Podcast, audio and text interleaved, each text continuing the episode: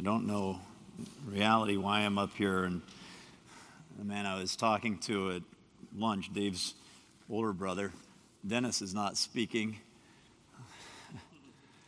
Um, it was a, it was, I don't know if you know this, Tim.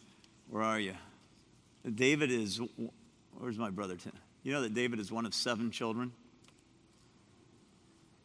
And uh, six boys, one girl, three pastors. I'm going, whoa.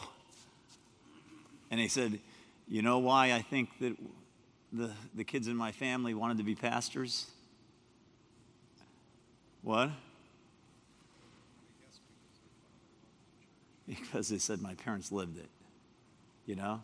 I think, praise God for your parents and how the church has been blessed by their faithfulness. So it's great to meet you, Gary and Dennis. Just such a delight. Well, I, I have the privilege of speaking on the need for pastoral care this evening. I'm going to read out of, I've wondered what Bible to read out of, and I brought the ESV, but it's harder and harder for me to read this little thing. and I didn't want to bring my big one. And so I'm going to read the, the well, I see I've got it in this, in the King James. You know, do you mind if I read it out of the King James? I, I'm at the point where I, I read the King James in my own life. So um, I'm just going to read, and I'm going to read two chapters. And we're going to just take. Uh, Excuse me. Yeah, all right. We're going to take a couple of the uh, verses and tease at them and poke and prod them a little bit rather than.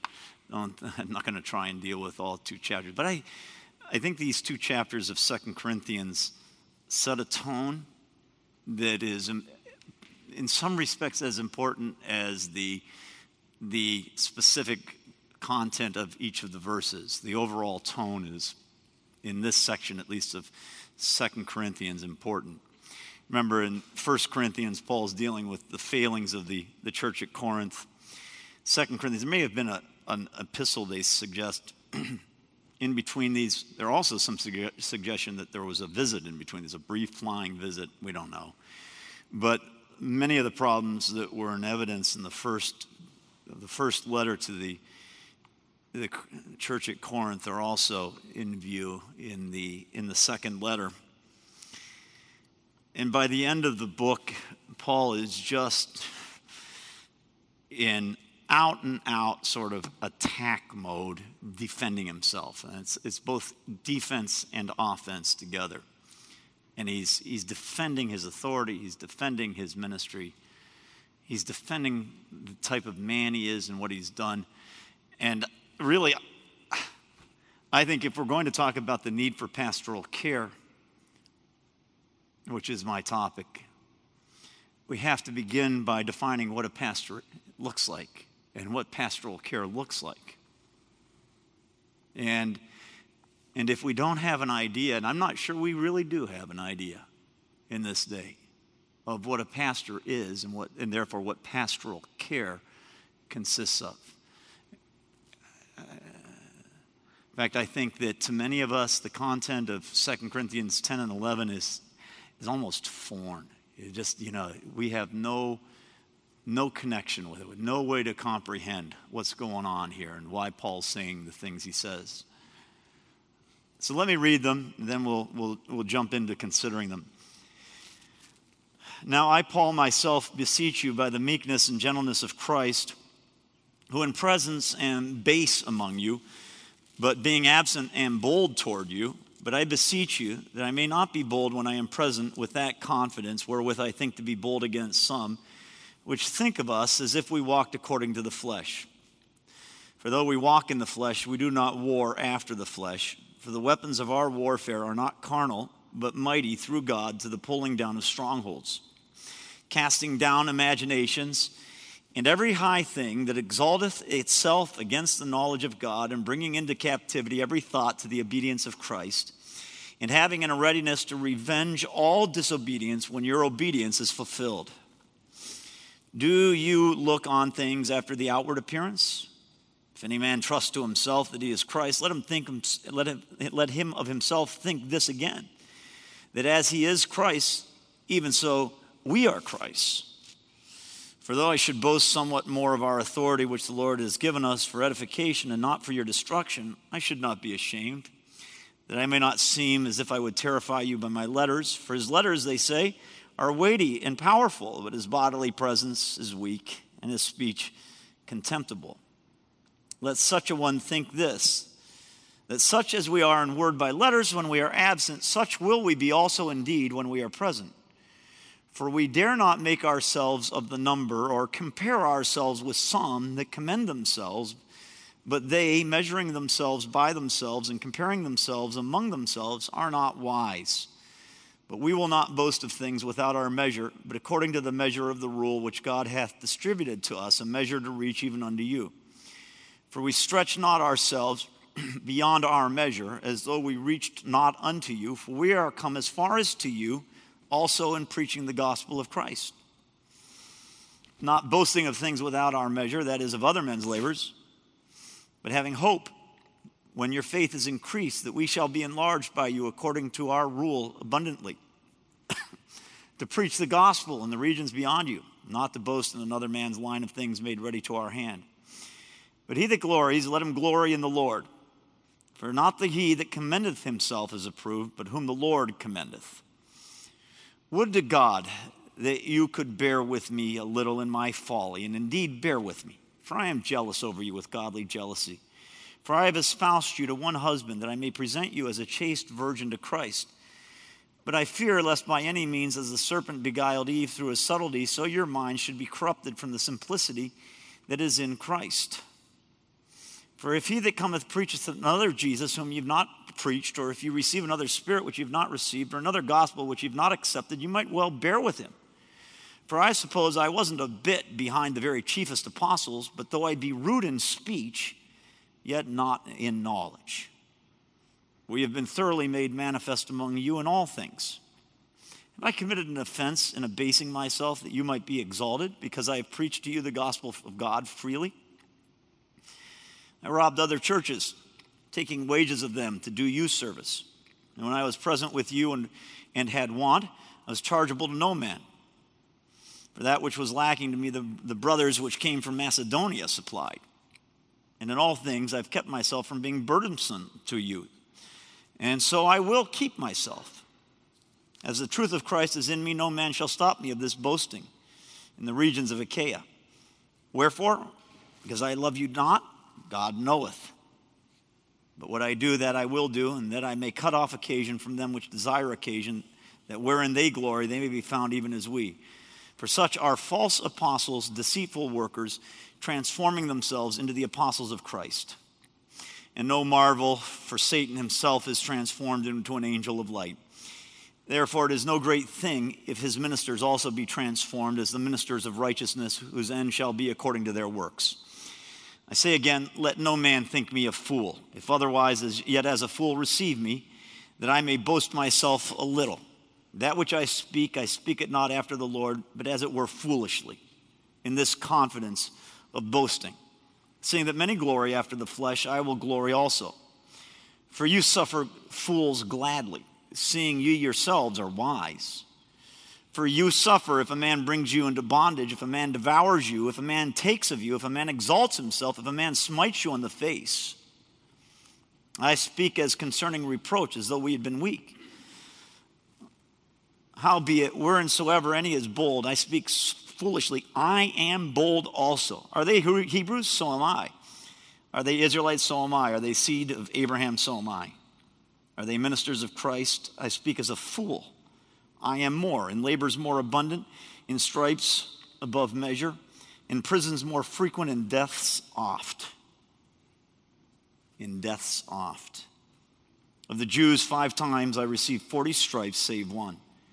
Thrice was I beaten with rods, once was I stoned, thrice I suffered shipwreck. A night and a day I've been in sleep in the deep. In journeyings often, in perils of waters, in perils of robbers, in perils by mine own countrymen, in perils by the heathen, in perils in the city, in perils in the wilderness, in perils in the sea, in perils among false brethren, in weariness and painfulness, in watchings often, in hunger and thirst, in fastings often, in cold and nakedness. Beside those things that are without, that which cometh upon me daily, the care of all the churches. Who is weak and I am not weak? Who is offended and I burn not? If I must needs glory, I will glory of the things which concern mine infirmities. The God and Father of our Lord Jesus Christ, which is blessed forevermore, knoweth that I lie not. In Damascus, the governor under Aretas the king kept the city of, the Damascenes with a garrison, desirous to apprehend me. Through a window in a basket was I let down by the wall and escaped his hands. This is the word of God.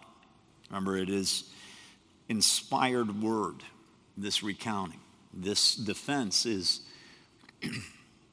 is not the word of a man, but it's the word of God through the man. And so let's pray and ask God to reveal something of this, this great calling that we have through these, these words of this wonderful man, this apostle. Father, we thank you for Apostle Paul, for his courage, for the example he sets before us of his life. Thank you for the humility that lets this man argue and put himself before us in all his painful glory as our example and as one that we are to emulate. And may we do so. And may you be glorified and may your Son be lifted up. And may men and women come to eternal life, be preserved in their faith as a result of our heeding the example of this man. In Jesus' name we pray, amen. We, I say, have come to a point where I really don't think the majority of people, the majority of the church, at least the Protestant evangelical reformed church in North America, understands pastoral care at all. How did we get here? I, I have my theories and I'll, I'll entertain you with them briefly. I think it began with, with uh, if you think about the evangelical world, there's nothing in it uh, I say that uh, knowing that there's the exception, but they prove the rule. There's nothing in the evangelical world that's older at this point than 90 years. Uh, it's, it's come to being in the last 90 years. Therefore, it was, its, its origin was, was sort of coterminous with the ending of certain other things as the mainline Christian witness that became the, known as the mainline churches was dying, the evangelical church was beginning. And Tim's and my dad, and I don't know that your background, but our background was one of our father. I was telling you, Dennis, during supper, our dad growing up Presbyterian in New York City, assuming his life was going to be spent in the Presbyterian church, going off to Wheaton College. Um, applying to Princeton Seminary, which was simply the, the Presbyterian seminary. I've mentioned this to the class uh, I've taught in the last few weeks. And that was that Princeton was this, not a fancy school, it was just where you went if you were on the northeast side of the United States and you were going to be a Presbyterian pastor.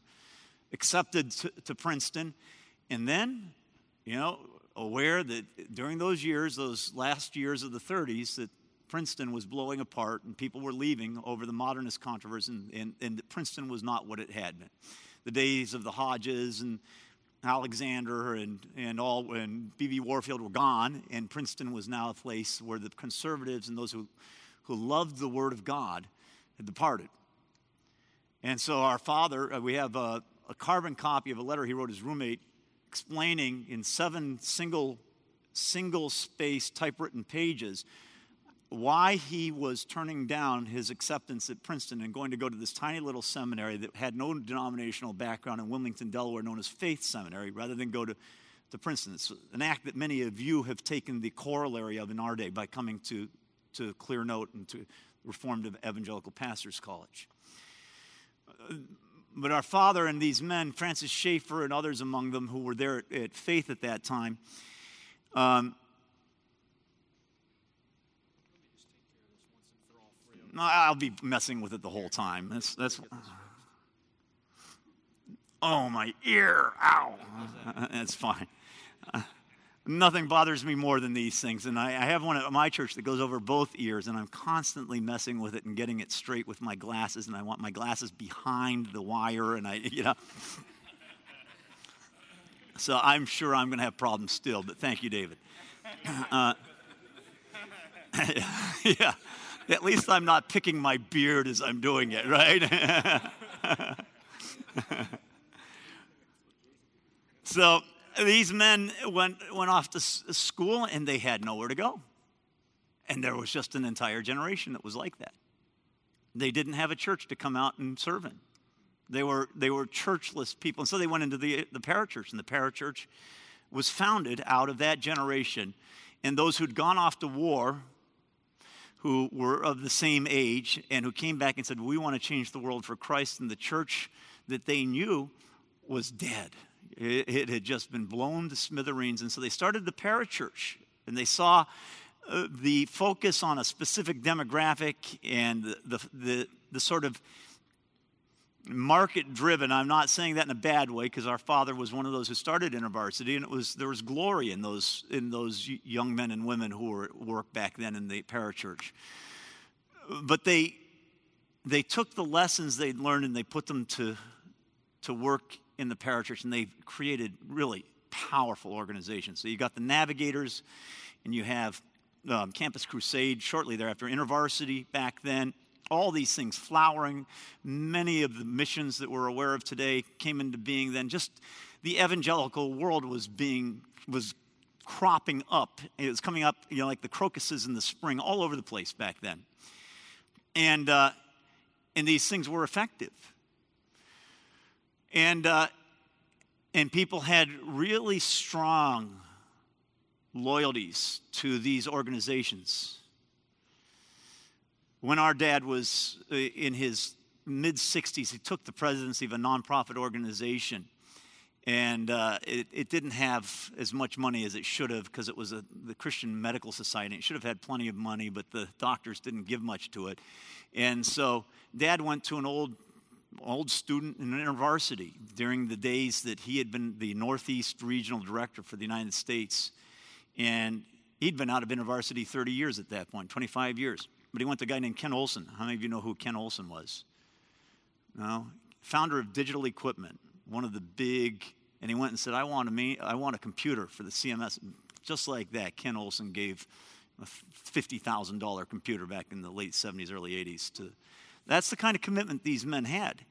But, but there was, it was a two speed world because as this was going on, there were also the mainline evangelical churches, and they were going one way, and they were sort of stayed.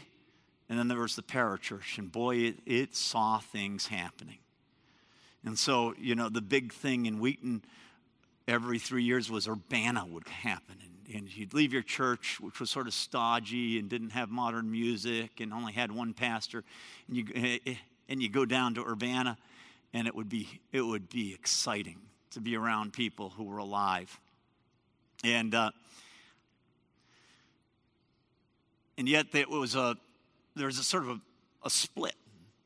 The evangelical world had stodgy churches and it had the parachurch where, where all the action was. And in the 70s, that began to change. And it began to change in part because of the realization by a guy named Bill Hybels that you could take the parachurch and apply it to the church. You could, you could make sort of demographic choices, you could concentrate on populations, and you could see the same kind of broad results that were part of the parachurch.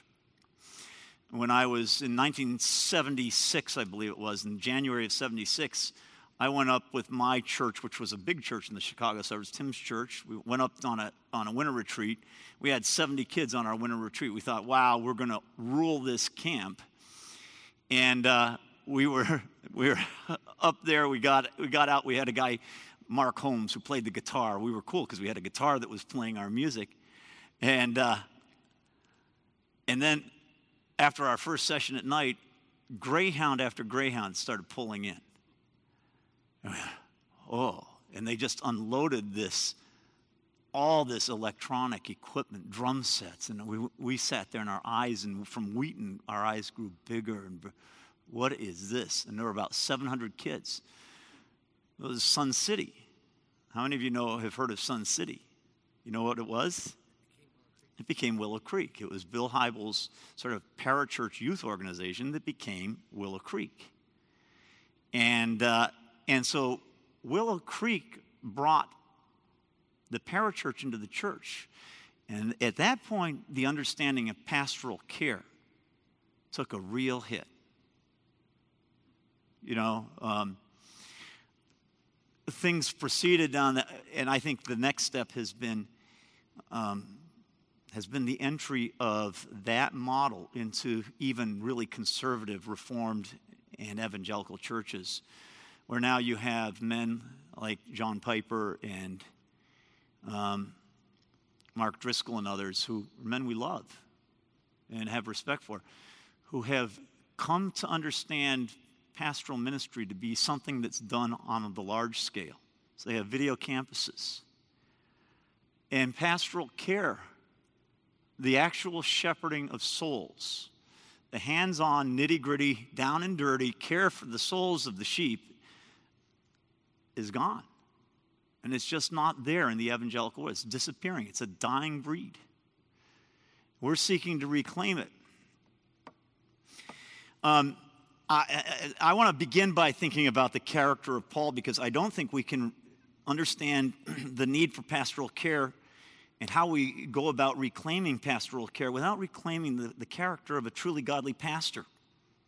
Years ago, our dad wrote a column for Eternity on what a modern church, uh, um, what do you call the committee, the candidating committee, the uh, search committee, what a modern search committee would say if the Apostle Paul sent in his resume. and uh, I, I, don't remember what he said. I do know that he, he said they'd certainly not take him for one reason he's single, you know? And they're not going to have a single man. Sorry, Jason. but you know, I mean, how many churches are willing to have a single man as his pastor? Well, there were two things that Dad didn't mention that I think have become essential for pastors today, and they tell us it tells us something about the about the nature of our understanding of pastoral ministry and pastoral care. That these things are are essential or are at least desirable.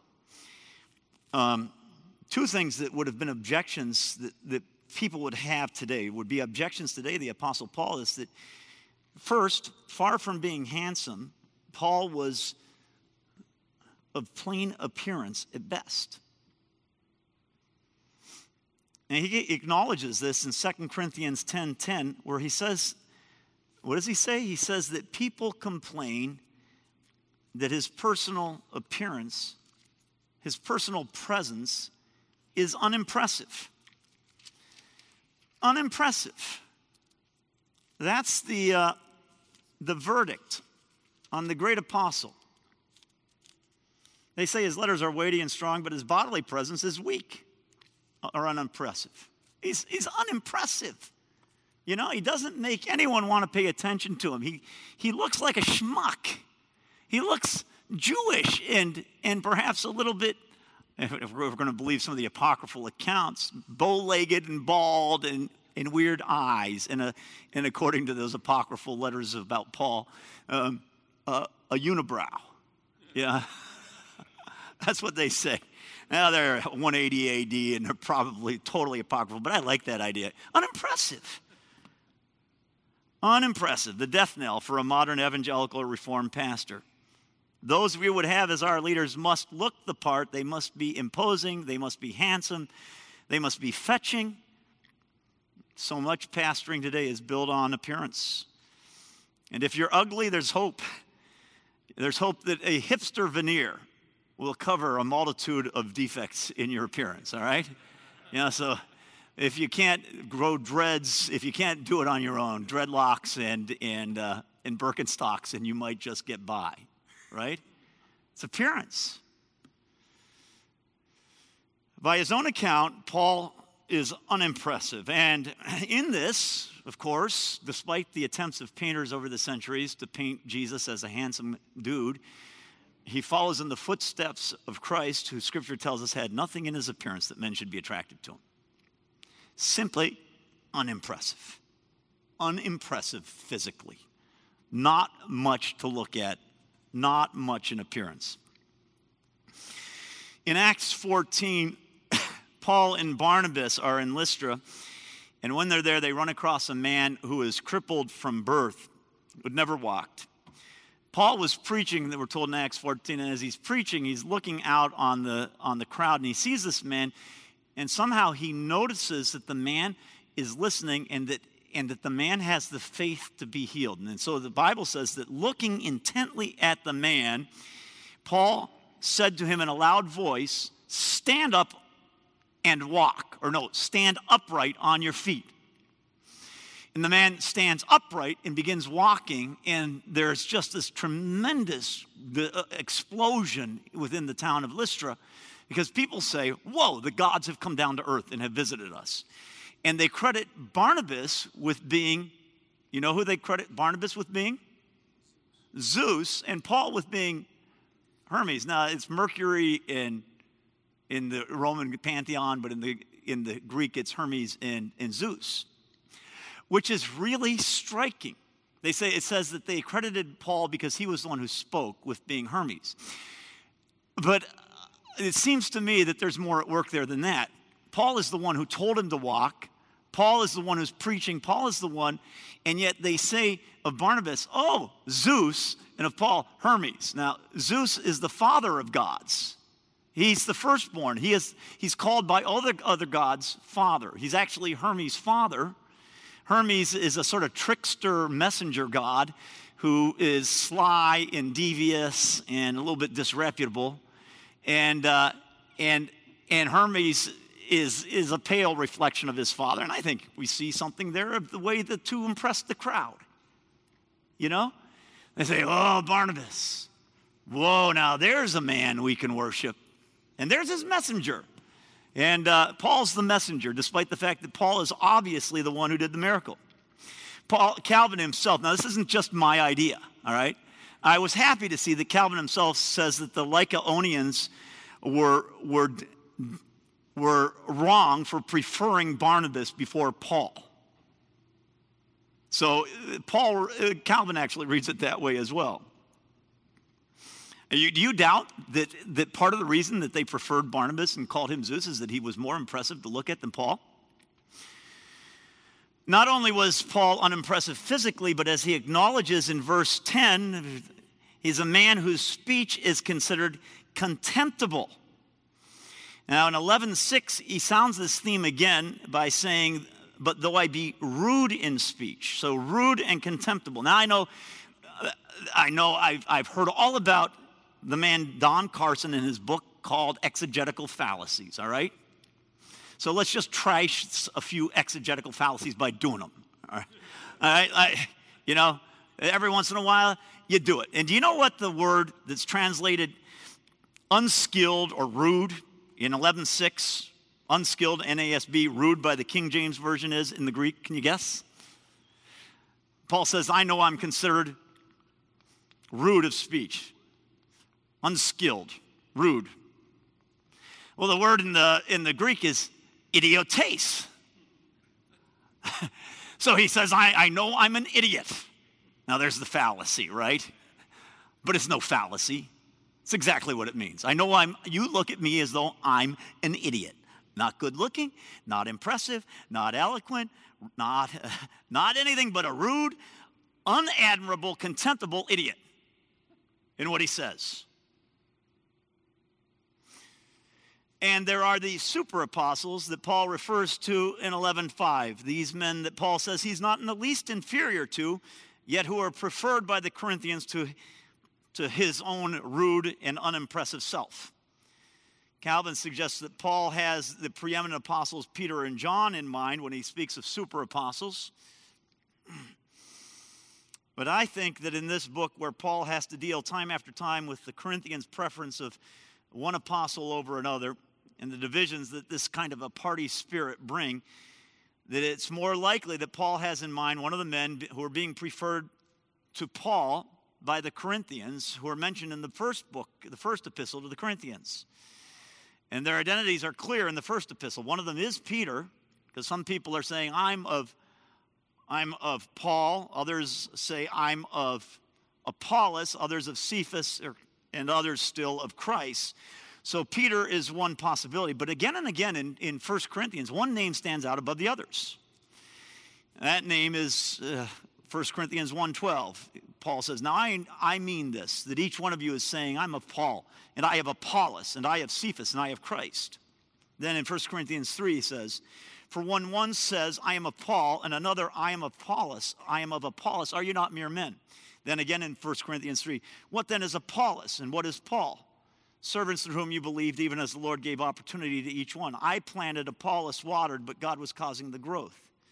Then in, in later in that chapter, he says, Whether Paul or Apollos or Cephas of the world or life or death or things present or things to come. And then in the next chapter, 1 Corinthians 4, he says, I've applied these things, brethren, to figuratively to myself and Apollos for your sakes. So I think the question comes down to if it's one of the, if, if the party spirit and the super apostle is someone that we're going to know, it's probably one of these guys who's, who's evident in chapter, in, in First Corinthians as a, a, as a point of division, eh, in Second Corinthians being the, the super apostle. Not only is there that, there's, there's this as well about Apollos, and I've privately, you can reject this, it doesn't make any difference to the real argument of this passage at this point about pastoral care, but I think in my mind it fits that Apollos is the guy that the, people are preferring to Paul in 1 Corinthians. And what do we read in Scripture about Apollos? Now, a Jew named Apollos, this is Acts 18, an Alexandrian by birth, an eloquent man, came to Ephesus, and he was mighty in the Scriptures. This man had been instructed in the way of the Lord, and being fervent in spirit, he was speaking and teaching accurately the things concerning Jesus, but he was acquainted only with the baptism of John and he began to speak out boldly in the synagogue. But when Priscilla and Aquila heard him, they took him aside and explained to him the way of God more accurately. And when he wanted to go across to Achaia, the brethren encouraged him and wrote to the disciples to welcome him. And when he arrived, he greatly helped those who had believed through grace, for he powerfully refuted the Jews in public, demonstrating by the scriptures that Jesus was the Christ. It happened, we're told in Acts right there, that, that Apollos was, that while Apollos was at Corinth, Paul passed through the upper country and came to Ephesus and found some disciples. Now, Apollos is eloquent, and he's in Corinth, the church that was founded several years before his arrival there by Paul, when, when Paul encounters disciples of Apollos in Ephesus. Remember, he came to the Lord in Ephesus and he was teaching a defective gospel there and Priscilla and Aquila and say, hey, you need to learn more. So Paul's coming to Ephesus and he's learning about Apollos and, and he's encountering these disciples and he he says, Do you not know the baptism of the Spirit? And they say, No, I never heard. And so he says, Well, let me tell you about it. And he baptizes them in the Spirit. And so Paul works in Ephesus for nearly three years, building the church there. Meanwhile, Apollos is in Corinth, the church that Paul had started several years prior to this for most of that span of time when, when Paul is in Ephesus. So they've sort of crossed paths. You understand? Now, in the first letter of the Corinthians, Paul specifically rebukes their championing one apostle against another. In the second letter, he's again dealing with these, these, these sinful comparisons comparisons in which he favors he figures quite unfavorably against some super apostle or apostles who are eloquent and powerful and in contrast with he seems rude and unimpressive. And i suggest it's apollos that he's the silver-tongued orator no doubt a great man of god but but pride and failure were part of Peter's life. And even Peter comes under Paul's scrutiny and is marked in Scripture as one who failed to shepherd the flock accurately. And so, despite the glory of Apollos, I think it's entirely possible. I think actually, given the shoe that Paul has in his hand, that it fits Apollos' foot. You know, the shoe he's describing fits one foot, and it's Apollos. Not, you don't have to, it may not be. But then it's some other super apostle who's teaching in Corinth, who's impressive in speech and in appearance in, in comparison with Paul. The question is who would you rather be? Who would you rather be? Which of these apostles would you rather look like and speak like and act like and be regarded as? The, the eloquent, oh, so impressive intellectually, oh, so commanding physically, super apostle, whether it's Apollos or someone else, or Paul. Paul, weak of eye, unimpressive of build, rude of speech, an idiot, contemptible. Doesn't matter if it's Apollos. Whoever Paul's facing, whoever he's being compared with, is impressive in these very areas where Paul is unimpressive. Who would you rather be? Now, I, I don't need to ask, do I? Every one of us, every one of us knows that we would rather be eloquent and impressive and silver tongued and esteemed. And we would choose not to be known as contemptible rude, unimpressive. And we tell ourselves we have good reason for choosing so. Our desires are sanctified in this area, we would say to ourselves, for it's the calling of a pastor to convince. The calling of the pastor is to command and exhort and proclaim. And if this is the job of a pastor, then the gifts of an Apollos are the best gifts. Some years ago, I was a pastor in a little troubled denomination. And we were part, our church was part of a, a conference in that denomination that was particularly unwilling to heed Scripture, doing things that range from filing a lawsuit as a conference of churches against a member in good standing of one of our churches, accusing him of having misbuilt our camp, refusing to practice discipline, and filing lawsuits. They were ordaining women, they were and year after year, several conservative men in that conference and I would go to our what was called annual conference, where we'd gather for a week of deliberations to do the main work of the conference every year and hear preaching. And we would go to that conference and we would we would stand and we would declare God's truth. And I, it wasn't for nothing that we were the tallest guys in that denomination, all three of us. Yeah. All the other guys looked about as, as big as John Piper and Wayne Grudem end by end, you know? Uh, little men, and we'd stand there, and my, some of you know my former associate Gary, who's about six four, isn't he? And about 280 pounds. And George Krieger, who you bought these chairs through, was six three and a basketball player. And, and we'd go there, and I was the shortest of them we'd go there and we would declare God's truth. We even arranged one year to have a debate over the ordination of women. And uh, the debate was, was a highlight of that year. It's the best attended conference meeting we ever had in all the 13 years I was there. We couldn't get anyone who would debate us from our conference, so we brought an old retired bishop in to debate us. And uh, he came and he didn't know what he was facing. I mean, we dismantled him, we tore him to pieces. And uh, in the argument. So bad it was such a devastating defeat for the for the pro women's ordination side that after the debate, a number of the younger wives who generally were more conservative, their husbands were more biblical. A, a number of the younger wives went down to the lakefront. Two of the wives showed up a little late. They had stopped by the women's room with their kids, and they'd been in a stall when two of the old sort of battle axe women of the conference had come in, women who were leaders in their churches, on the board of their church and all, and they had come in to the, um, to the bathroom. The younger wives were in the stalls, and uh, the younger wives came and said to the other women, You know what they said? I said, What? I said, These two old women came and one said to the other, I wish the women's side had prepared as well as the Bible side.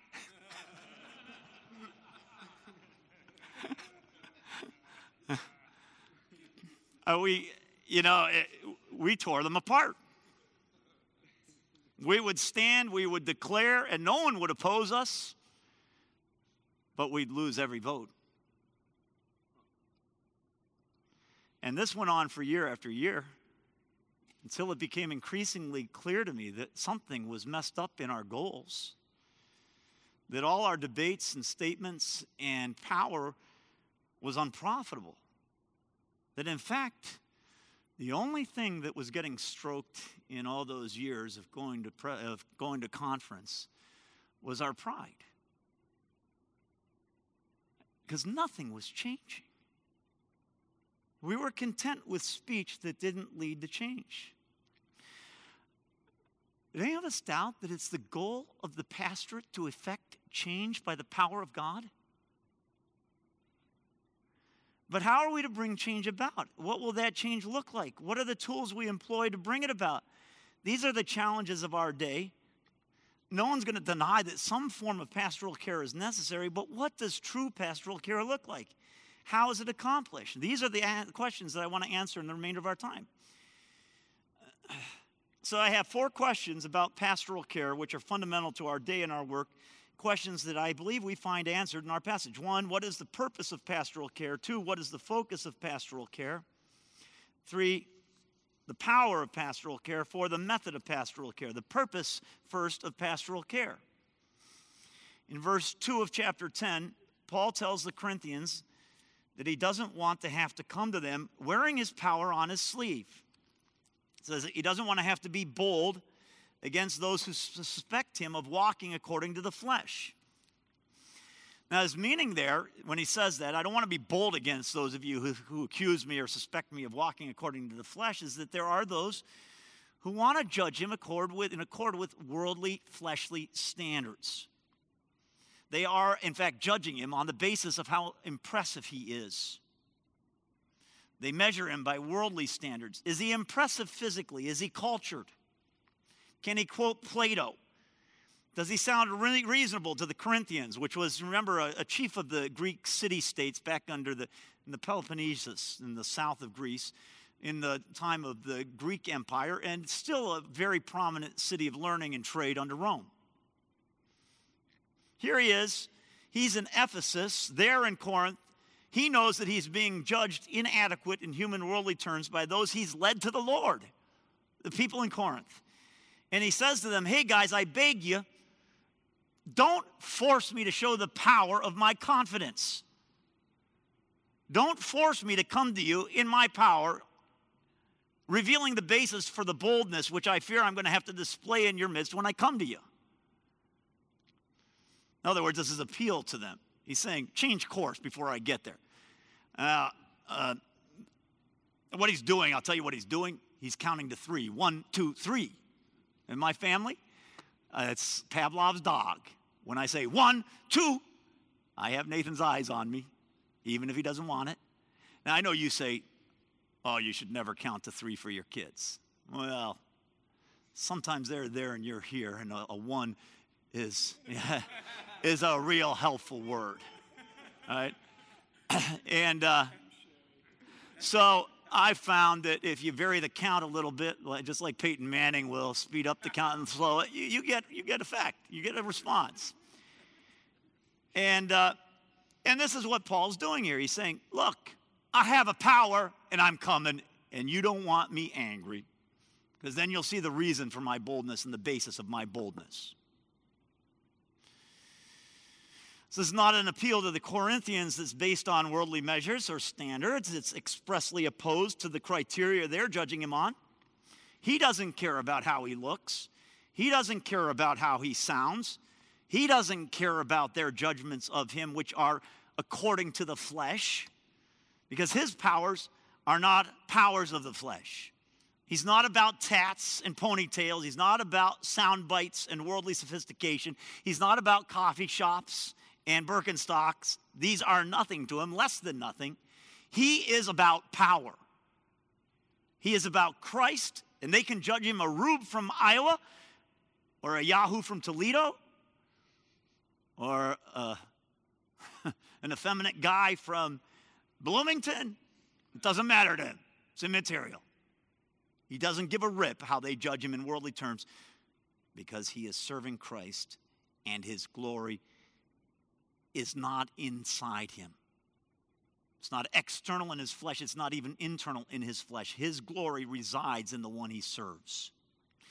Not so the glory of the super apostles. 1010, they commend themselves.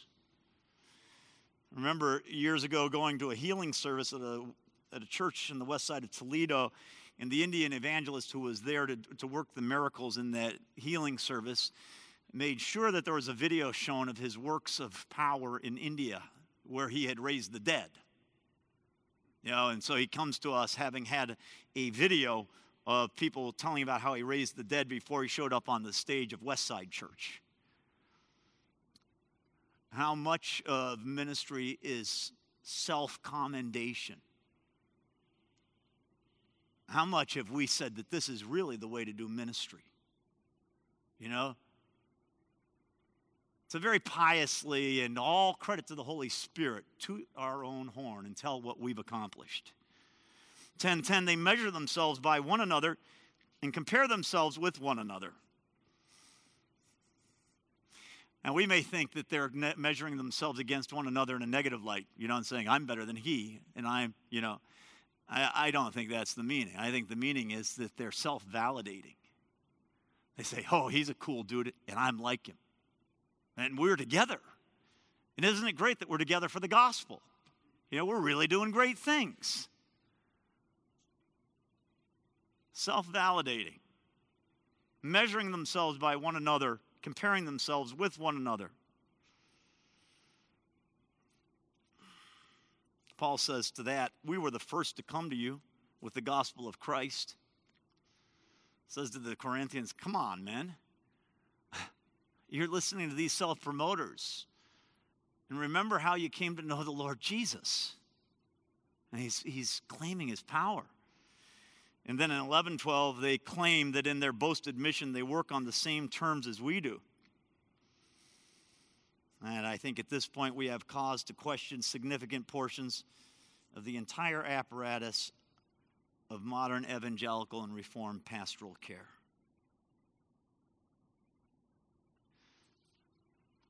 Isn't it the case that whole organizations have blossomed in recent decades, organized by men who want to be measured by the friends they keep,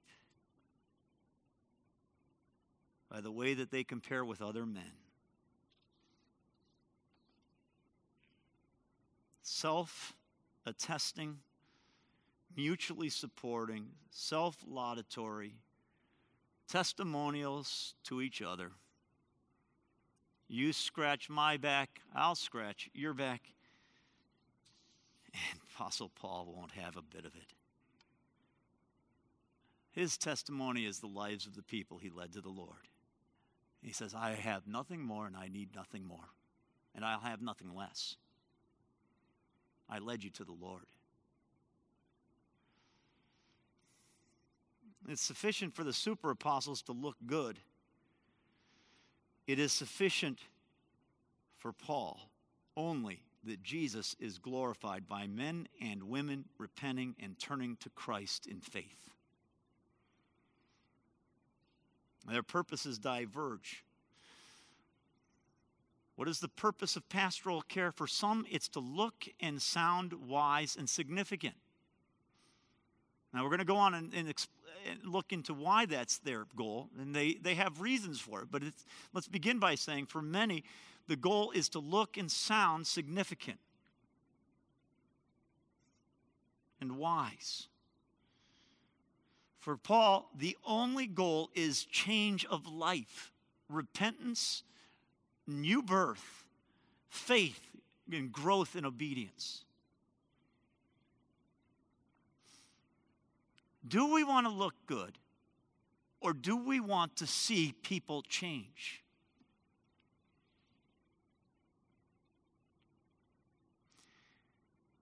The, uh, the pastor who brought me to Toledo was a, a convert from Judaism. His name was Pastor Goldsmith. And uh, I've thought a lot about Pastor Goldsmith in the decades I've been a pastor because the man couldn't be held to one denomination. He, uh, I think he began as a Baptist, independent Baptist, and then he went, and there's a certain logical coherence here, but you got to know church history to see it. He went Mennonite, and uh, and uh, then he went Baptist again, and then he went United Brethren, and and uh, he was everywhere. He was uh, he was he liked a new car and a shiny suit. He was, if there's any truth to the Jewish ability to make money out of nothing, he represented every town he'd go to. He'd buy a he'd buy an apartment building, and so he had apartment buildings all over the sort of middle Midwest, or houses that he'd bought and renovated and that he'd sell. And he always had a nice new Chrysler. And uh, Pastor Goldsmith was he was, in one sense, the worst preacher I've ever heard in my life. You know, he, he could not string together a logical argument. Um, and yet, every time he preached, you could tell that this man was excited about Jesus. And every church he had grew. And in every church where he'd been a pastor, there were dozens of within year within a year or two there'd be dozens of new christians. You know dozens. The best guy i've ever seen in talking to people and telling them why they needed to give their lives to christ and repent. Unbelievable.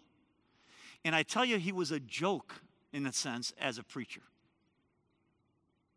And i thought to myself many times would i rather be pastor goldsmith or would i rather be me you know, the well read guy who has a subscription to the New Yorker, the guy who never looks quite like a Jewish shyster or a used car salesman, you know? And all of us, I think I speak for us, we don't want to look like Pastor Goldsmith. We don't want a ministry like Pastor Goldsmith's, an itinerant one. But what glory! The only goal of, of the pastor is to care for a flock in, the, in a way that leads it to grow as disciples of Jesus Christ and more members to be born into it. Every other measure of a pastor is vanity. Uh, my next points are shorter and we'll be done, all right? What is the focus of pastoral care? And this is, again, an important one. And I think this explains how we justify wanting to look good. In distinguishing between himself and the super apostles, Paul makes the point in 10:5 that by the power of his apostolic ministry, we destroy arguments and every lofty opinion raised against the knowledge of God, and take every thought captive to obey Christ. Uh, uh, this is a fundamental point. False apostles concentrate on the mind by making arguments and by producing lofty opinions and elevated rhetoric. Now, the Greek word that Paul uses here is one I'm going to do that, that, that trash exegesis on again, all right? I'm going to trash, I'm going to commit, a fallacy, an exegetical error of the rankest sort. Learning to be rude. Now, the word translated arguments we destroy arguments and every lofty opinion. The word that's translated arguments in the English Standard Version or speculations by the New American Standard. Does anyone want to give a guess what it is? What? What? No, no. No, it's, it's, it's better and worse. Better for the point I want to make, worse in terms of it's logismos logic. And it's a direct transliterated to our logic. Okay? So, uh, you know, Young's literal translation, which is often helpful to see what a literal says, we destroy reasoning. Yeah, that's what a, a literal translation might say. We destroy logic. We, we destroy logic, or logics, because I think it's plural, and every lofty opinion that's raised against the knowledge of God, and take every thought captive to obey Christ. Now, Kittel, and here I'm getting elevated because I did trash exegesis, so I'm going to use the new, uh, the, the, the Kittel's theological dictionary of the New Testament. He says of the word logismos, there are two distinctive uses. Common to both is the idea of an act of thought according to strict logical rules. Okay? So, what Paul is saying is that, you know, we destroy your logic, we rip it to shreds. I preach folly, and my folly destroys your elevated rhetoric and logic. Rip it to pieces. I preach folly, the cross of Christ, and it's folly. It's not human logic, and it destroys your arguments and your specious reasonings. Here we see the great division between faithful pastoral care and unfaithful. Unfaithful care limits itself to the mind. Unfaithful care specializes in logic, in convincing minds. Unfaithful care is logical care. Logical care that appeals to the mind. And Paul destroys it. He destroys the reasoning of the super apostles, not by a superior reason, but by a far superior folly, a folly that blasts their worldly wisdom to pieces. It is it, it's a sign of the tragic day in which we live that more and more people in the evangelical world are trying to teach their children logic. They think they can win the arguments in the agora by teaching their kids to identify ad hominem logic and to know all these logical terms. They think that the mind is the God has given us the as pastors the entire human being to work our care upon. We have their feet, we have their toes, we have their fingers, we have their hair, we have their ears, we have their smell.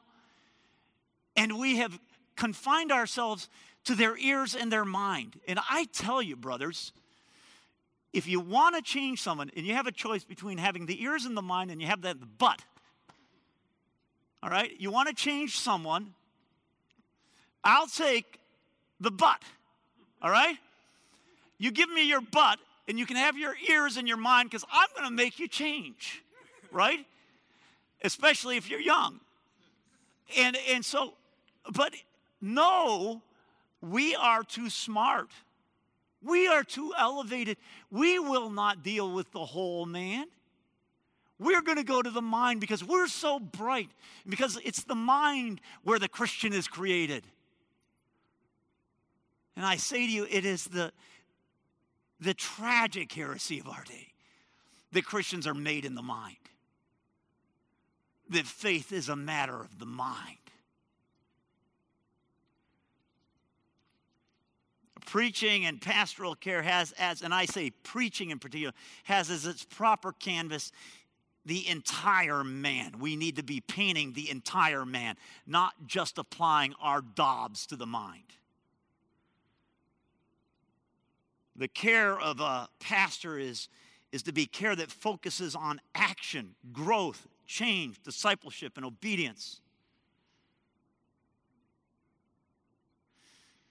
My parents, when we were growing up, used to mock young parents that they'd see in the store trying to reason with their children about why they should, why they should obey.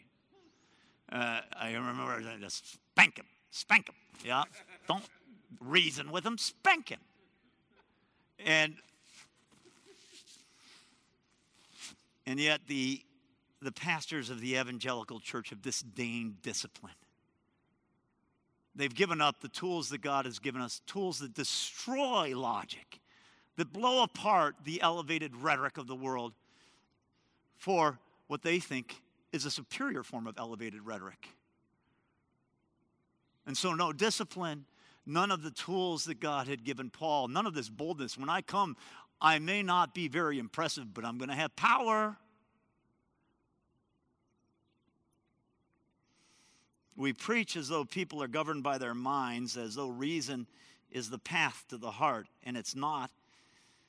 I quoted in church a couple weeks ago, forgive me, guys, but I love this quote Luther, from his final sermon at Wittenberg in 1548 or 46, I think, final sermon he preached, he said, But since the devil's bride, how many of you heard this? Ah, I love introducing people to this quote. But since the devil's bride reason, that pretty whore, comes in and thinks she's wise, and what she says, what she thinks is, is he's meaning of necessity, is from the Holy Spirit. Who can help us then? Not judges, not doctors, no king or emperor, because reason is the devil's greatest whore. Pastoral care, true pastoral care, aims for the heart, and the heart is best approached through avenues other than human argument and human logic and human reason. I'm not despising logic or reason. I simply claim, as Scripture does, that the highest form of reason and logic is folly to the human mind, the mind that's limited to human forms of logic and reason. Third, the power of pastoral care. Perhaps the greatest verse in this collection of verses focused on this theme of pastoral care, showing us the, the pastor in full, the man in full as a pastor. Paul, in the fullness of his power as a pastor, is verse 4 of chapter 10, where Paul writes, For the weapons of our warfare are not of the flesh, but divinely powerful for the destruction of fortresses. Unlike the apostles of the flesh, Paul is an apostle whose weapons are divinely powerful. Note that in, in contrasting his manner of pastoral care with that of the super apostles, Paul refers to his work as warfare and his tools as weapons. He is going to work every day in the church as a soldier, and he has weapons, which means he has enemies, and he's fighting battles. Can we look this in the face? Can we, can we accept that our war as pastors is real? And that it's a war not with actually the people of our churches, but with the supernatural forces that hold them in bondage.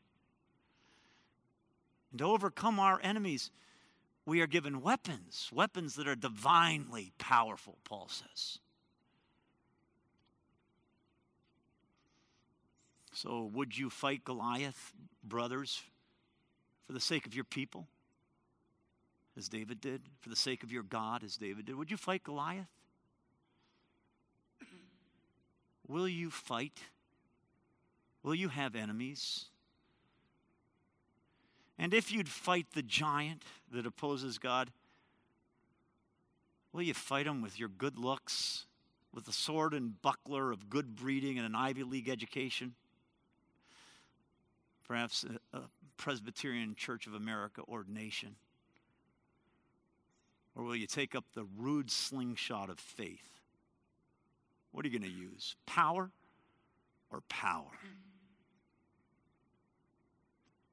God has given us tools, church discipline, power, the keys of heaven given over to the to the church of Jesus Christ. Power of the keys, it's called. Power.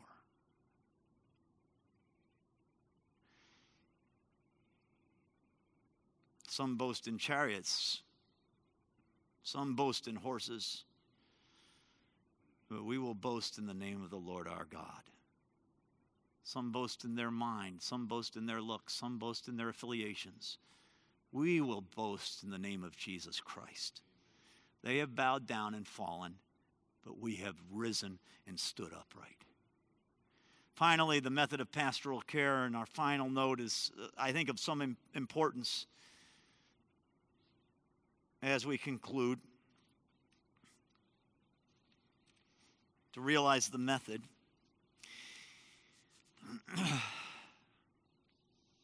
the method of pastoral care of Paul and others. And in this, I'm, I'm going beyond our passage. I'm just asking you to think about what you know about Paul, and even more than Paul, about Jesus, the method. And what we find, brothers, in the Apostle Paul, and even more clearly in Jesus Christ, is a method of pastoral care that steadfastly and enduringly rejects massive ministry in favor of the shaping of individual lives of disciples. Jesus turns aside from the crowds and chooses 12 and continually prefers them over the masses. The masses are an inconvenience and an annoyance in a sense, though he loves them. But he chooses 12. And We know the same is true of Paul. He's constantly speaking about how he was in their home, how he's to be remembered. This person, this person did this, this, this, this person. Everywhere he goes, it's people. Our approach has become the, the you know, that we are, as Tim has said, that we're ranchers. And the question we ask is, what's the question? How many are running? Yeah, you know?